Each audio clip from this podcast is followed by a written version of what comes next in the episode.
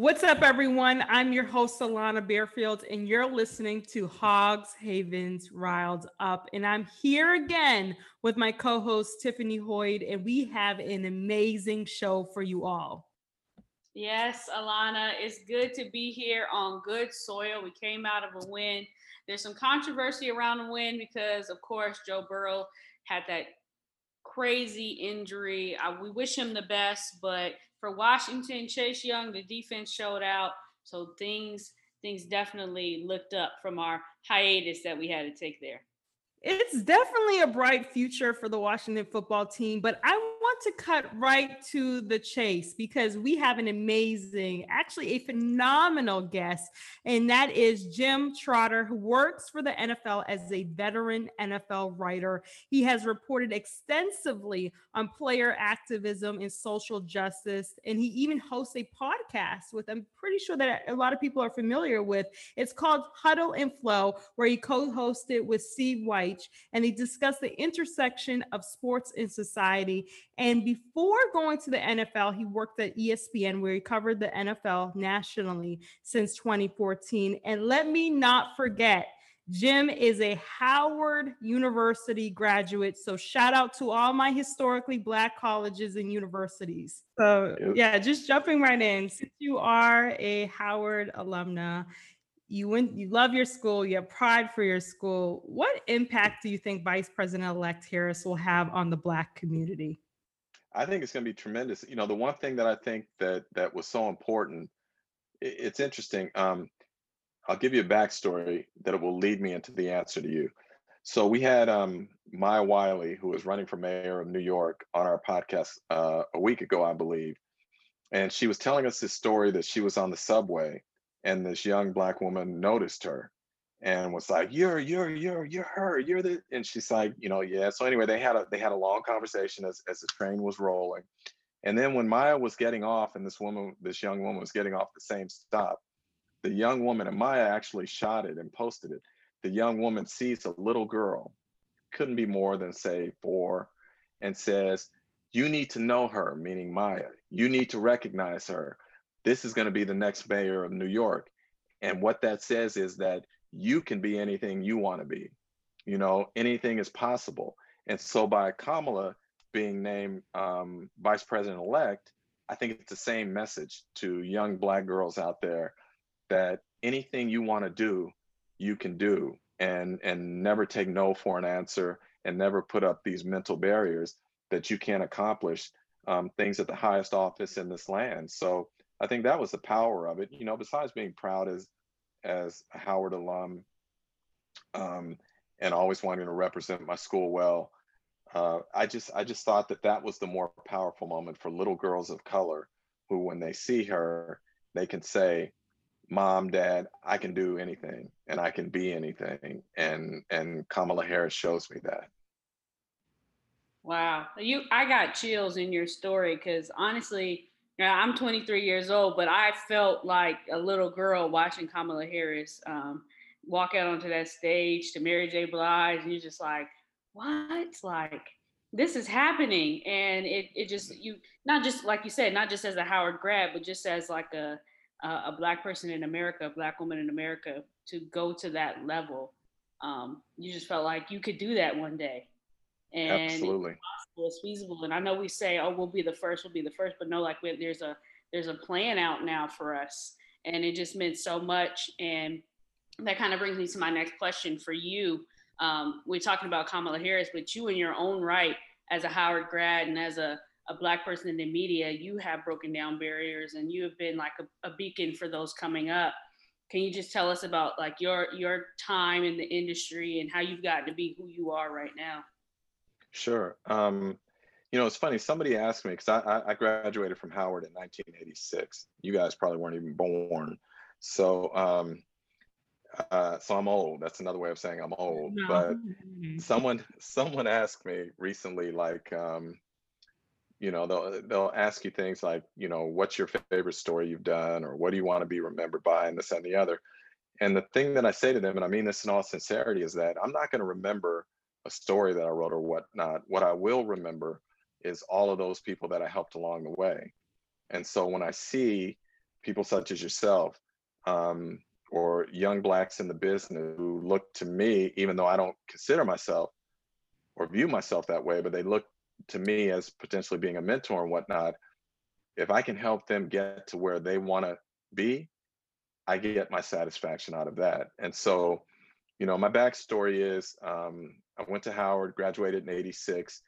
I was initially, or I was a broadcast journalism major, but decided my senior year I did not want to go into broadcast journalism, that I wanted to go into print journalism because I did not want to be judged based on how I looked or how I sounded. I simply wanted to be judged based on the quality of my work, which I felt was easier to do in print. The other thing is, you know, by nature, I'm conservative. So I like the idea of, of being a salaried employee as opposed to being on contracts every two or three years. It just didn't sit well with me. And um, so I went the print route. And obviously, I was behind the eight ball because um, I got into print real late, even though I worked at it my senior year. And I had two choices coming out of school. I had one offer to go to the Cleveland Plain Dealer on a six month internship, which they were telling me could become a permanent position. Or I had an opportunity to go to Muskegon, Michigan to a 50,000 circulation paper in a town that I had never heard of in my life. And I chose Muskegon because being all, I always want to be real with myself. And I said, I still have a lot to learn being behind in the print game and it was the best choice for me. So I think for young folk out there who think right away, I want to go to the Washington Post or New York Times, if you can do it and if it's right for you, more power to you. But for me, I knew it was not the right thing because the one thing I don't want to do is fail and have nowhere to go but down. Um, so I went to Muskegon, Michigan for 10 months. Ended up getting an offer to go to Tacoma, Washington to cover high schools. I went and did that. Um, I stayed there for a little under two years, and then I moved to San Diego, where I'm at now, and I, and I was at the newspaper in San Diego for 18 years, where started out covering high schools. Then I did some minor league hockey, some NBA. Um, we would go up to LA and cover the Lakers and Clippers. And then I got moved to the NFL beat where I was covering the Chargers. And that kind of got me on my roll to where I'm at now in terms of being an NFL writer. So I spent I don't know, about a decade doing that at the newspaper. The next thing I know, I wound up at Sports Illustrated, um, was there six and a half years, then went on to ESPN for uh, three or four years, and then now to the NFL Network. So my journey has been um, everybody has their own path. And some people like to plan things out in like five year intervals and say, this is where I want to be on this date, this year, etc. I'm not one of those people. I'm one of those people. If I'm happy and satisfied with where I'm at, then I'm good with it. I'm, I'm not saying I have to be um, at a more prestigious isn't the right thing, but I have to climb that ladder. Because um, at the end of the day, um, the reality is, regardless of what name is on that check, as long as the check clears, you you, you feel good. So um, so that's kind of my, my background in journalism. So I've been doing the NFL since I believe 1996. Mm-hmm. And um, and the the interesting thing is how things come full circle, because as the journalism industry has changed, you're no longer just a print reporter or a TV reporter. You now have to be skilled in all of those areas if you really want to make it. And there are exceptions to everything, but you have got to be versatile to make it today, I believe. And so I'm now doing a lot of TV again, which I don't like. Um, I'm not real comfortable with, but it's just part of the journey. Um, want to stay relevant and employed. So, um, so that's kind of what I'm doing now. Is, is, is, I'm still trying to write more than I do TV, but um, what I have learned and what I continue to learn is the industry is changing so fast, just as technology and society is changing so fast, that you better be open to everything that comes down the pike, or you're going to get left behind. And um, anyone who is too rigid, they won't be around for long. Well, you definitely seem like a natural on TV. Uh, like you were born I'm not. No, I tell yeah, you what. No, here's the truth. But here's the truth about TV. Okay. If you sit me at a table and we have a discussion like you and I are having right now, all I'm good. I got no problems with that. Where I struggle is that when they take you and they put a microphone in your hand and they put you on a sideline and they say, do a report before the game or after the game. And this is, I'm gonna tell you a true story here. So when I, I had never done it before when I got to ESPN. And so it was the preseason.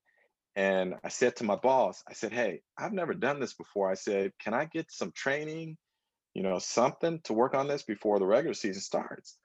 And he goes, No, you'll be fine. You, you got this. So I'm like, All right. So the last week of the preseason, they send me up to Seattle to cover the game. And after the game, we have to do a stand up. So I wrote out this script. The producer approved it. She sent it in. And when we did it the first time, I guess I was off by one word somewhere. So she goes, let's do it again. And now it's in my head where I'm trying to hit every word that I wrote and be perfect. And it was so bad. I'm not, and I'm not just saying that it was bad. So some some dude hit me up on Twitter and he said, Man, I just saw your report. And he said, That was awful. And he said, Our high school reporter could do better than that. And I said to mm-hmm. him, You know what? You're probably right and I said, hopefully one day we'll hire And and I was sincere about it because it's just it was foreign to me. I'd never done it, and now you get thrown out um, on the biggest stage in sports to do that. You know, at least by the biggest platform to do it, and um, and I'm still not comfortable with it. But what I've tried to do, and what I've tried to learn is, you know what, you don't have to be perfect and hit every word. Just try as best you can to have a conversation with that camera and I'm gonna give you one other story here, and, and it's true, and I probably shouldn't, but I'm, I'm gonna give it to you anyway. So another time, not long after that, I'm back in Seattle, and it's late in the season, and Colin Kaepernick and the 49ers are about to play the Seahawks, and so I have to do a stand up in the morning. So I do I do the first hit, which is what the stand the first one's called. It's a hit. So my phone rings, um, and I answer it, and it's one of my colleagues, and I won't say his name because I don't want to embarrass him and he says to me, he goes, Trot, he goes, Are you married? And I said, Yeah. And he said, You got a girlfriend? I said, Do I have a girlfriend? And he's like, Yeah, you got a girlfriend? And I said, No, I don't have a girlfriend. And he said, That camera is your girlfriend. And he said, When you talk to that camera, you want to make that camera feel like there's no one else in the world and he's like, You want to make love to that camera.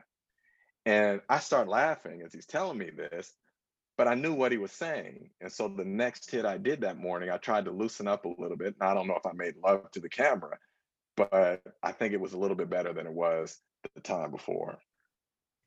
So for everyone listening, make love to that camera. That's the that was the message. You know, you know, you just you got you got in other words, you got to connect with it one way or another and and it it it illuminates and exponentially shows catches your facial expression because i'm the kind i can't hide i'm thinking. So if like i know i messed up it's going to show in my face and the problem is when it shows in my face it really shows on camera. So you have to find a that's why i would almost recommend being 100% truthful with you for anyone who wants to go into this business and be on camera to take like a theater class or something, just an mm-hmm. acting class to to to be better prepared for those moments where because it is it in some ways it is an act to look comfortable when you're not comfortable you know and to be able to converse um, at a time where maybe you're not fully comfortable on what you're reporting on but you got to make that audience believe that you are the authority on what you're talking about so if I were to do it all over again, knowing that I was going to be on camera, if that was the way it was going to go, I definitely, as a young person, would take an acting class to help me.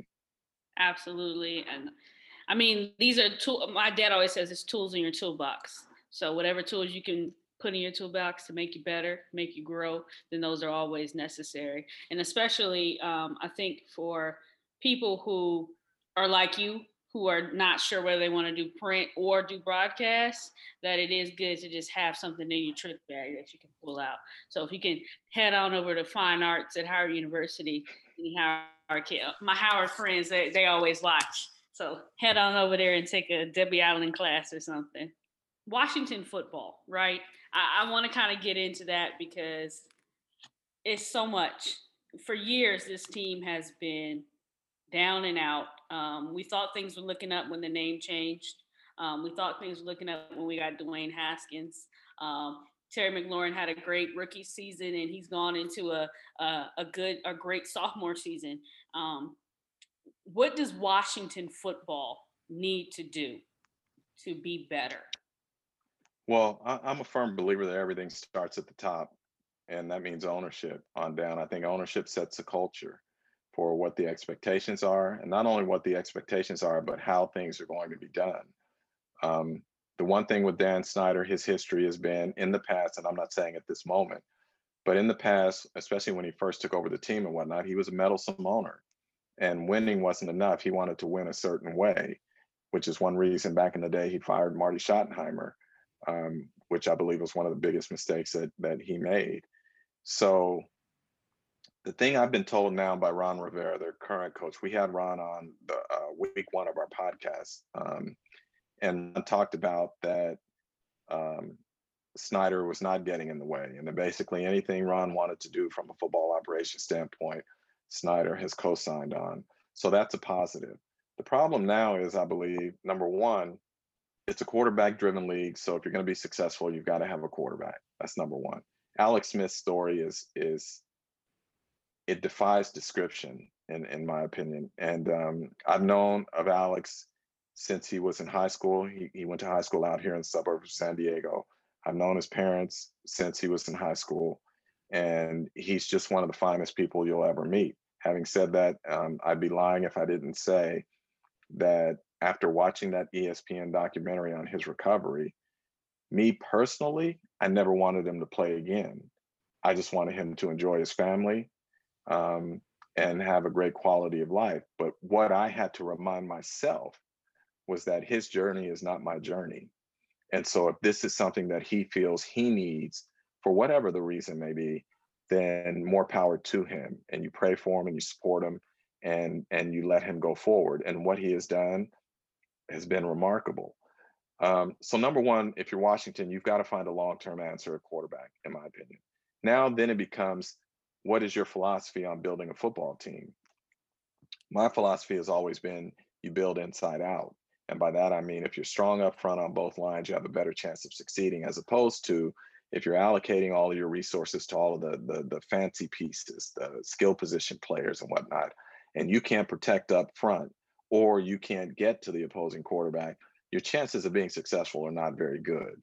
Um, and I have to look no further than just up in LA when I look at the Chargers, who have skill position players coming out of their pores, and yet they can't protect very well and therefore not much is happening.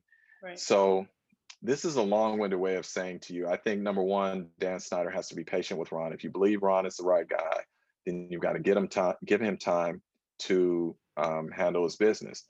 I don't like how they handle the Dwayne Haskins situation. Um, look, even if you don't believe he's the guy, the minute you turn it over to him, you've got to support him for more than just a handful of games. And if you don't, um, then how can you be trusted when you say, as Ron said to us week one on the podcast, that I do support him, I stand behind him. He has shown me that he's willing to do the work that I've asked him to do, et cetera, et cetera. And then you say, you leak it. I'm not saying Ron did it, but someone in the organization leaked it to the media that he has to have a great game to keep his job. He goes out and has his best game as a pro, and you still bench him.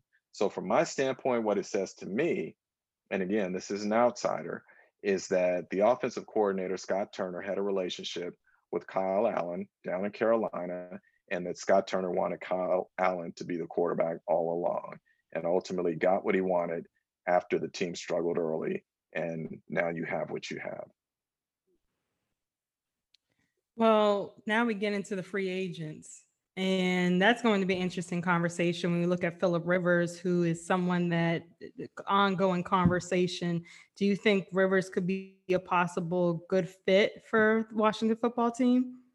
No, I think Philip's going to finish up in Indy and then he's retiring. So, you know, I think he plays. Depend. We'll see how this year goes for him, and then um, if he still chooses to play one more year, it'll be in Indianapolis and then he's out. He's not the kind of guy that's just going to be moving his family all around the country. Remember, he's got, I believe, they're up to now nine kids. So he is not he he's not about that, you know, um, pick up and move around life. So um, so no, he'll finish. He'll fin- I believe he'll finish up in Indianapolis. Yeah, Philip was a guy who they talked about him in free agency, and like you said, this is a quarterback-driven league. Everyone's trying to figure out what can be the difference here in Washington. Um, we were just previously talking about the fact that you know a lot of teams in this league, they're one draft pick away from success, and that's really just comes down to a quarterback. Um, a lot of people want if you if you have if you have the right components around him, and the reason I say that is, look at Ryan Tannehill. He is drafted in the first round by the Miami Dolphins, and yet he struggles every year down there. And now he goes off to Tennessee, and he gets a big contract because he plays so well. The problem, the, the issue is too often we in the media are quick to label a player a bust if he doesn't succeed right away. And what we fail to do is to, to look at the context or the circumstances of the situation that that player is put into. For instance, Alex Smith, I think his first, I'm just going to pick a number and say it's at least his first five years in the league. He had a different offensive coordinator every year in San Francisco. So it's hard for any young quarterback to succeed under those conditions. And then if you have a team that is consistently missing on draft picks that are supposed to benefit you, whether it is an offensive lineman or whether it's a wide receiver, whatever it may be, it becomes more difficult for you to succeed. So I always say that that the caveat is we always have to look at the circumstances that a player is placed into. How many times have we seen players struggle in one place where they're drafted, leave that city, and then become truly um, um, productive players elsewhere. And I can go back to when I was a little kid, for instance, with um, Jim Plunkett, you know, who was drafted number one overall by the New England Patriots, did nothing, was considered a bust up there, ends up going to the to the then Oakland Raiders and wins two Super Bowls, a Super Bowl MVP in one of them. You know, so it's to me, it's not just about a player's ability; it's about his circumstances, and I think that too often we overlook that. So, does Dwayne Haskins does he have a different outcome somewhere else? I I, I honestly don't see him recovering here in Washington. Uh, even from his standpoint, I don't know why I would trust the regime that he won't be back. He won't be back. No, he won't be back in Washington. No, he won't. And um, so now the question is, where does he go, and who believes in him? And I don't know who that is, and I don't know him well enough, or have studied him long enough to say if I believe that he can be an effective quarterback in the NFL. I know he had tremendous success in college that one year at Ohio State. So I wish nothing but the best for him. But I think he's going to have to be very smart the next time around in terms of where he goes and not look for that short term gain, but look for, you know, um, some sort of long term development and get with an offensive staff that has a reputation for developing quarterbacks. Um, and and I think if he does that, he has a better chance as opposed to just signing some place that maybe offers him the most money. So he's he's got a long road in front of him. I'm not here to say he can't do it, but um, you have to humble, eh, you know, and I hate to say this, but it's true. You have to humble yourself and say, just like Jameis Winston had to do this year, mm-hmm. and say, mm-hmm. okay, the market isn't there for me the way that I would want it to be. So what can I do that's going to best help me become the player that I want to be? Definitely, the dynamics change, especially when Alex Smith came back. Uh, everyone thought Haskins was going to be that go-to person, but it's not. But we see Alex Smith, we see Antonio Gibson. They they are literally getting it done on the field. But is that enough to win the NFC East? yes, um, that's how bad the division is. I mean, we were joking about it, but we're not really joking that you know you could possibly win that division with six wins. That's crazy. You know, I know that's what we said. I said six, and then someone else said five, and then someone else said four. And I'm like, dang, man, we really getting to the bottom of the barrel here. But um, but yeah, so yes, you you can you can potentially win it because no one is running away with that division. And as a matter of fact, the team that wins on Thanksgiving Day will be in first place in the division. Now, who'd have thought that? you know, when we're talking about the Cowboys and, and Washington football team, I, I wouldn't, but this is life in the NFL. And here's the other thing I will say to you. Even if the division champion in the NFC East has a losing record, do you know that the last, I'm going to say two minimum and possibly three times that a division champion had a 500 or lower record, they won their first playoff game mm-hmm. when everybody was talking about they shouldn't be allowed in the playoffs, they're terrible, they're this. Those clubs won their playoff game, including one time Seattle beating the defending Super Bowl champion New Orleans Saints. So, all I'm going to say to you is anything's possible. Well, we're going to need anything's possible. Um, we're running on 10 years of lackluster performance, but uh, there might be um, something happening for us where we can win four games and make it to the playoffs, and that'll be. No, wait, are you are you both natives? Washington natives? I'm from. I was actually born in San Diego. I grew up. In, really? Yep. So when I saw that 619, I'm like, oh, I didn't know he was in San Diego. Yeah. Oh, how long did you live out here? That's where I grew up. I grew up in California. I'm a Cali girl. Oh, okay. What about you, Alana? Yeah, Boston. And then my dad grew up in New Orleans. So that's how I went to Xavier, that whole connection. So, so I'm a, yeah. So how are you two so, so um, Connected. interested in Washington in the football team? I going to Howard, my first like NFL um, internship was with Tony Wyllie and Washington. Uh, so that's okay got immersed in it. And I was like, this became my team now. This is my first gig. And okay. Ended up meeting some SB Nation people, and they were like, "You want to do a podcast?" Nice, nice. I talk to Tony every now and then, so he's doing well with his new gig. Um, okay, but now I understand. All right, I, I got and and Alana, you, how did you become yeah, well, no, we did a fellowship together uh, through ESPN, The Undefeated, and that's how oh, okay. we. Since then, we best of friends. Okay, I got it. I got it. All right. You know, because they Washington fans are they are um they're interesting. I'm gonna put it yeah. that way. Well, I was at Howard the year that um it was a year after they won the Super Bowl in the strike shortened season. So the next year, obviously, they rolled through the league. I think they were like 14 and 2. I can't remember. But anyway, they just steamrolled people even in the playoffs. And then they get to the Super Bowl. And I remember at that time I was I was living in the dorm Meridian Hall. And um, a friend of mine lived across the street in some apartments. So a bunch of us went over there to watch the Super Bowl. And the Raiders just smacked down Washington. I mean, just it was embarrassing. That was the Marsh, um, the Marcus Allen long run, and this and the other. And I'll never forget. I remember opening the window and just listening, and it was the quietest I had ever heard that city. The quietest. So um, they they truly live and die with that football team. They ride or die, and you kind mm-hmm. of kind of get immersed in it when you're around it. So I'm like, okay but it's been a tough road. It's been a it's been a tough run of things. Um, I was uh, watching a little bit. I think I was in middle school when RG three and um, Shanahan were there, and I knew how that went, and I knew that they rushed them back. So I do want to ask a question on the injuries that have riddled really the NFC East and Washington in particular. Um, that has been a big thing. Are they bringing players back too early? Are they taking proper care of players. I know that Ron Rivera brought in a whole new regime of athletic trainers and doctors because of the um, the Trent Williams situation. What are your thoughts on all that?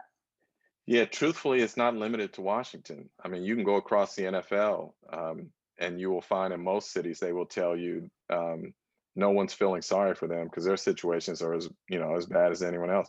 San Francisco's been decimated by injuries. I mean, when you talk about your quarterback, your running backs, your wide receivers, your best pass rusher, um, your best cornerback, you know, um, and they're they're just trying to make it work. And I, I can go through other teams that are dealing with the same thing. So I don't have an answer for you as to why it's happening. You know, people are going to try and connect dots with, you know, there being no off season. no training, um, those sorts of things. But when you look at the actual numbers, at least the injury data that I that I've seen, it, it's not really that much different than in any other year. Uh, it's just that some of the names are so big that we're hearing about that um, folks talk as if it, it's it's like there's a um, the numbers have just skyrocketed this year. But I don't know. I mean, other teams have done the same thing Washington did in terms of changing changing their entire training staff to try and um, find another way to deal with this. Look, the reality is football is an inherently violent sport. And some people want to call it a contact sport. It's not a contact sport, it's a collision sport. It is a violent sport. And just by its very nature, people are going to get hurt. And there, there's just no getting around that. Um, the teams that can best manage that, and that's why they always talk about in the playoffs. You know, when people say to me, "Who's going to win in the playoffs?" and I always say, "Okay, tell me who's healthy. Tell me who's the healthiest, because mm. that's going to impact who does what." And it's just a fact of life in the NFL, and that's why you always hear teams talk about they just want to get healthy at the right time. Yeah, really interesting. Uh, and see how, if there's any injuries that's going to happen on Thursday. We see Thursday, the big game, Dallas Cowboys going up against the Washington football team. As we know, they became fierce rivals in the 1960s and 1970s. But who do you think will take home the W on Thursday? Does the Washington football team have an actual shot this time? Oh, it has a shot. Um, will it win? It could, yeah. You know, the better question is, will I be watching? Um, I don't know. I'm just being honest here. I may not be watching it. I mean, two sub 500 teams at this point of the year, I can't say I'm overly excited about watching it, especially when we're talking about, uh, you know, um, a backup quarterback in, in Dallas. And in all likelihood, I'll watch because just because of Alex Smith. Uh, mm-hmm. but if I had to pick one or the other right now, mm, yeah, I can see Washington winning that game. Absolutely. I think Washington needs that win. Um, but the uh, the bigger story for me in this game will definitely be if Washington does pull it out. How much further does Dak Prescott's stock rise? In the NFL. I think uh, that's a big topic for me. I'm like Dallas, they should have paid the man. I know people want to talk business and it's just good business, but at, at the end of the day, as a fan, I'm like, pay Dak Prescott. So, uh, what are your thoughts on him being a free agent? Well, here's my thing, and I, I look at it from a little different angle than that. I'm a big believer that if you believe in who you are, what you're about, and that sort of thing, bet on yourself. And so I was one of those people who was saying, I'm happy Dak didn't sign a deal just to sign a deal. Because look at the reality of it. Let's say he wanted he wanted a four-year deal. Let's say at 120 million dollars. I don't know. I'm just put, picking out round numbers. That's 30 mil a year. So, wait, is that right? Four four years, 30 million, 120. Yeah. So you can tell I didn't major in math. Um, so so he plays this year under franchise tag for $31 million. Let's say you go out and you ball out like you expect to. Well, the next year, if they don't give you what you want, they got to franchise you again to keep you. You get a 120% increase over the previous year. So that's adding another 6 million onto that. So now you've made 66 million over two years. Okay. Remember, initially you wanted 120 over four. You've now made 66 million over two years. Well, the third year, you go out and you ball out again in year two. The third year, they're not going to franchise you because the cost is so exorbitant that they just couldn't. So now you've got all the leverage. You're either going to be a free agent or they're going to have to give you what you want. And if they don't give you what you want, you're on the open market in your prime, not even 30 yet, and there will be a team out there that will give you uh, the way the market is going now, at least let's say 200 million guaranteed. So now you've turned by betting on yourself instead of having a four-year, $120 million deal, you basically have gotten a three-year deal for almost 300 million, let's say. So I'm all right. I'm all right with Dak um, not signing a long-term deal. Now, the risk is always that you could suffer a career-ending injury, but that's what you have insurance for. You take out a policy before the season. If you suffer that injury that prevents you from playing again, you collect on it. But for me, I'm comfortable with where Dak is, and and his value is only going to continue to escalate. And isn't that amazing, or isn't it ironic that your value increases by not playing as opposed to actually being on the field? Ironic, very interesting. So if that if Dak does leave, goes to another team, what does that mean for the Cowboys? Who are they then when he's not the face anymore? It depends on who they bring in. And that's why I say I don't think Dak is going anywhere. Um, but if they were to let him go, you would have to say, okay, who are you bringing in? Now, I think they thought they were being cute and thought that Andy Dalton could be that guy who could step in and, you know, if something happened to Dak and he's a he's a proven starter all those years in Cincinnati and whatnot. But we've seen just how different, excuse me, the level of performance is between those two. So we now know he's not the long term answer. So they have to answer the question. You always, you know, one of the things I've been taught in this business is, um, particularly the NFL, covering the NFL, is that you never make a decision until you have to make a decision. And so if you're the Cowboys, what you do is you wait to see what what's out there on the market, you know, and if there is someone there or if there's an opportunity to bring in someone that you think could be a better fit than Dak, both financially, if not necessarily the football fit, then maybe you go down that road. But then if that's not there, you're gonna have to pony up and pay the man. Right, uh, pony up and pay him. That's what I want to see. I, I want to see him get paid. Um, just he will. Dak Prescott, I feel like he's. You, you want to see, I don't know, quote unquote, America's team's quarterback kind of get his just due because he did kind of carry that torch for a while when behind Tony Romo, the Cowboys were very lackluster. Like they would get there, finish. I want to see a young brother get paid who earned it. That's what I want to see. Uh, thank you for he saying. He earned it. Like they treated that man some kind of way, you know, by waiting all these years and not paying him and acting like you know, trying to say publicly that they believed in him, but then their actions not reflecting their words. So I want to see that young brother get paid and get paid handsomely. And ultimately, I think he will. So around the league, we talk about all the black quarterbacks starting and doing great things you've seen it unfold to where times there weren't there was only one backup quarterback that was black or maybe you would see mike vick when he was at philly you watched all that. But what's the importance of there being so many black quarterbacks in the league getting it done? Yeah i think it's funny i'm actually working on a story about that that um that'll run around the super bowl i think.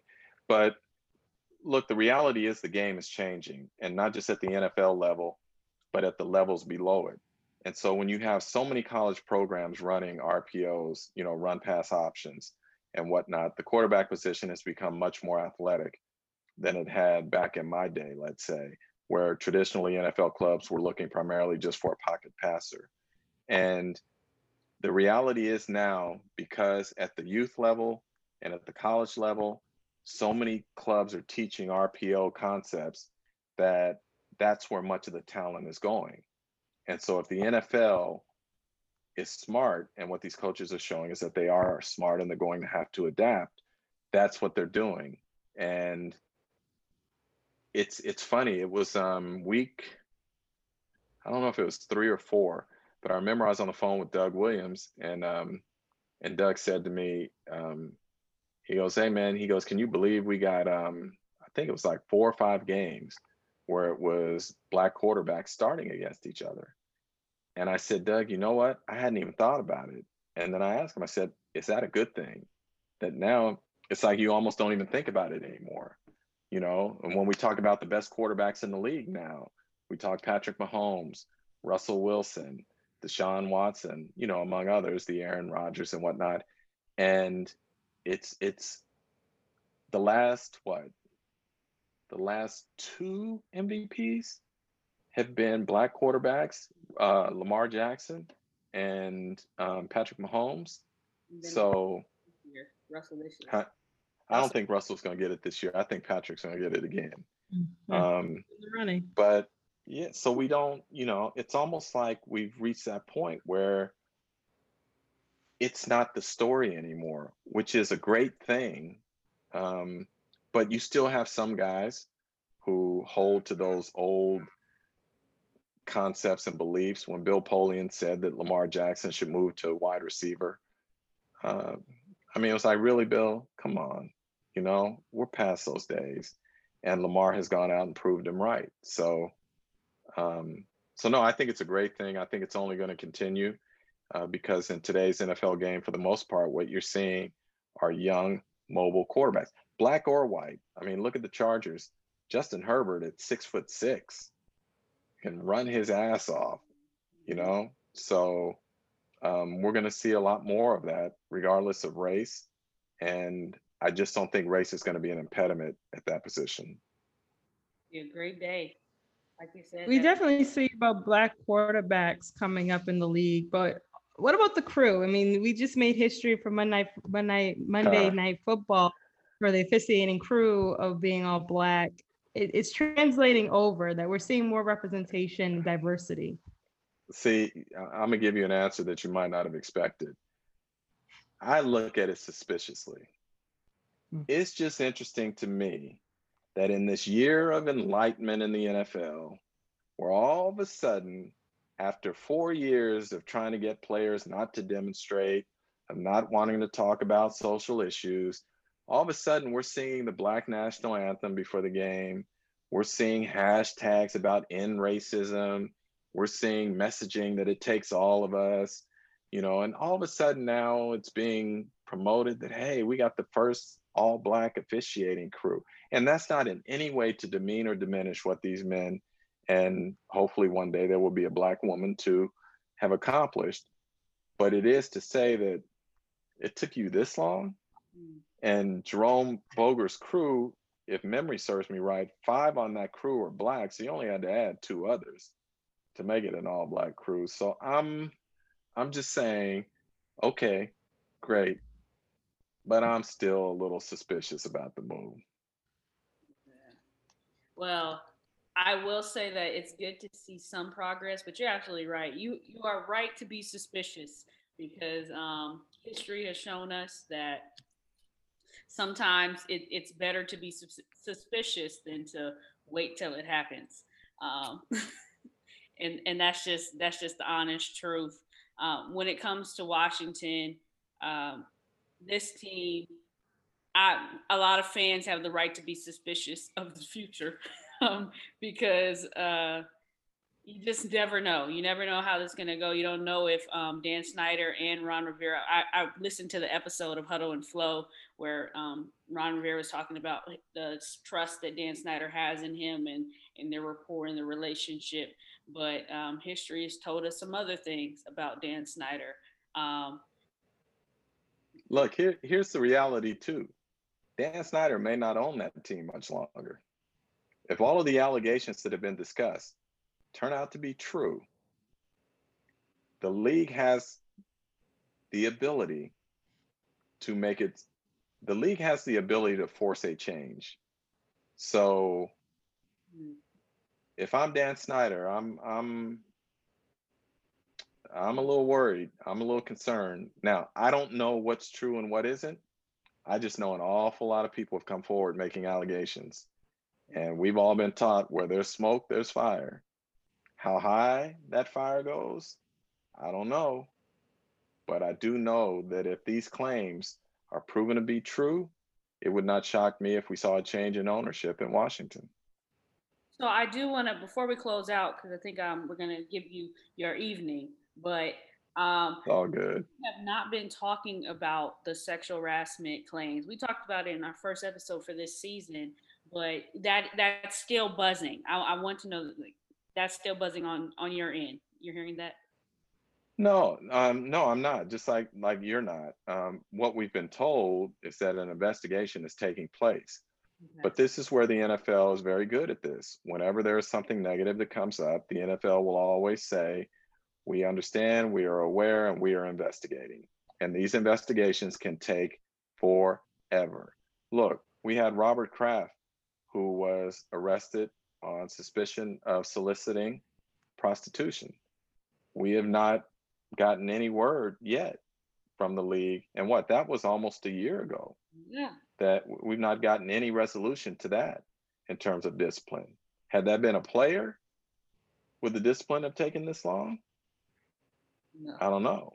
So, so for me, um, they are telling us that these investigations are going on, and at some point they're going to have to speak to it. I don't know when, but they will at some point. I hope so. In due time. Mhm. Well, where can people find you on social media? Where can they find your podcast, especially for Jemele Hill and Cari Champion that's dropping tomorrow? Where can they stay updated with all your great content? Oh, Steve Washington, I our podcast drops on um, Apple Podcasts and Spotify Podcasts every Tuesday morning. I think on the East Coast at 6 a.m., if I'm not mistaken.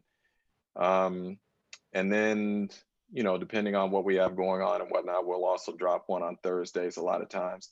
This one we've turned into a two-parter. For one, because it's the holiday on on Thursday, so you know we didn't want to have to to try and make people work um, when they're trying to enjoy their holidays. So, uh, but yes, you can find it on Apple Podcast, Spotify Podcast, social media, Jim Trotter underscore NFL on Twitter, and um, that's really it. I'm not I'm not a big social media guy. I just I there's just for me personally, it's like I don't necessarily enjoy the attention, and I definitely don't enjoy trolls. Mm. So I kind of kind of keep to myself with with um, as it relates to social media. All right. Well, I want to commend you on everything you're doing. You have like paved the way, a Howard grad. I, I keep going back to that because you know I went to the illustrious Howard University, and so did you. Um, We got. Do you know? Do you know how many of us are out in this business in this industry? I mean, easy. we we we all like. I know Syracuse likes to talk about all its people, and Missouri likes to talk about his people. But I will match our people up against any of them, you know, and that's from Gus Johnson on down, you know, um, Steve Washington, myself, Daryl Ledbetter in Atlanta, um, Mhm. our producer on our po- our podcast. The three people associated with our podcast are all Howard grads. You know, Yeah. Steve and I and our producer. Um, I mean, we we are, and then behind the scenes, like we have a female producer um, at the NFL Network who's also a Howard grad. We are everywhere, you know. So I love it, um, and I'm proud of all of them. Uh, you know, Stan Verrett at ESPN, who's a. New Orleans guy. Yes. So you know, I'm sure that that that, that the folks down there love him because that's the one Oh, thing about yeah. one thing. Yeah, I love about New Orleans. It's like it's all family. You know, it's all good. So Literally. um, yeah. Oh wait, I got a question for you then. So when I go to New Orleans, where am I going for gumbo? Oh. Because you have you have to ask the locals. You can't you, You can't do. the magazine and all that. So where where do I go for gumbo? So upset. Uh, gumbo. Hmm. Okay, so have you heard of Neyow's? Neyow's is a good place. Uh-uh, I'm gonna write this down. Neyows, Taking me on the tour. Dunbar's. Dunbars. Uh, heard that kitchen. Heard Dat Kitchen. Okay. Yeah, it's like a hole in the wall, but uh, trust me, that's a really good place. They don't have gumbo, but you get good seafood there. Um, right. What? Oh, you're making me. Where else could I? Okay, those would be the top three. Oh, Okay. if you want good breakfast food, yeah. Surrey's, S U R R E Y S. There's two of them on Magazine Street. S U R R. S U R R E Y S. Surrey's on Magazine. It's a breakfast joint. Yeah. Okay. All right. Next time I'm in, well, I don't know when I'm going to travel again. I haven't traveled Mhm. since March, which is crazy. But next Okay. time I do, I get back down there. I'll be hitting one of them. Okay. All right. Thank you. so so much. I I, I say I want to have every. You know how they said you said there's a million people in the industry that are Howard grads. I've Yeah. had on the show. I've had you. How many? um, I've had so many. I, I don't even know the number count, but I've had Daryl Ledbetter, Steve. Um, I'm working on Gus right now, but Howard grads. I just want to um, commend our alumni network. You guys are really just um, great and always willing to reach back. But it's really, in general, the HBCU network is really to reach back. So I always tell. Oh, it's huge. I want to ask you this because I love to tell young kids to go to HBCUs. Why did you choose an HBCU? And that's where we'll leave it. Oh, true story. Like neither of my parents graduated high school. So college was never talked about a lot in my house, uh, which is not to say that it wasn't um, it wasn't something that was wanted. It just wasn't talked about a lot. So fortunately, I had a high school counselor who was like, "No, you know, a black woman was like, no, you're going to college," and she helped me out. Well, long story short, our Black Student Union in high school, there was a state convention here in California, and because I grew up in Northern California, and it was held on the UCLA campus. And one of the forums that was being conducted was historically black colleges and university. Well, I didn't know anything about them, obviously. And so I go in, I sit in on this forum, and one of the schools represented was Howard. And when I listened to this person talk, it was like, that's where I want to go. And so I didn't have the money initially to go. I, I applied. This is in the spring now. I'm applying in the, you know, to go um, that, and I get accepted, but I didn't have the money.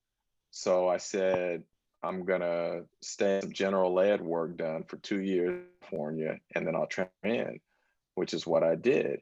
And the one thing I can say to you, it's funny because I had this conversation today with um, with Michael Smith and Michael Holley um, on their podcast, Brother from Another.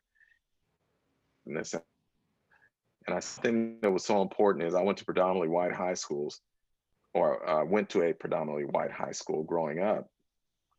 And the minute I landed on Howard's campus, I just felt at home. And I felt like I wasn't a number. I felt like people had a vested interest in me. And I felt that whether I succeeded or failed mattered to people there. And held accountable. You know, it wasn't you weren't given anything, you had to earn it. And there was a there there was sort of this unwritten competition among even students, you know, where you didn't want to be bringing up the rear. So um, I just found it to be a nurturing place. I found it to be everything I needed to succeed in my profession and in life was there. And that if I didn't, it was on me and not the university. And so for me to be able to sit here now, let me see, let me do the math 86. So that's what, 14 years? That's, and now 20, what's that, 34 years since I graduated? Am I doing it right? 34 years, I think. Mm-hmm. Um, for me to sit here 34 years later and say, if I could go to any university in the country right now, bar none, which one would it be? I would go back to Howard and do it all over again. Right.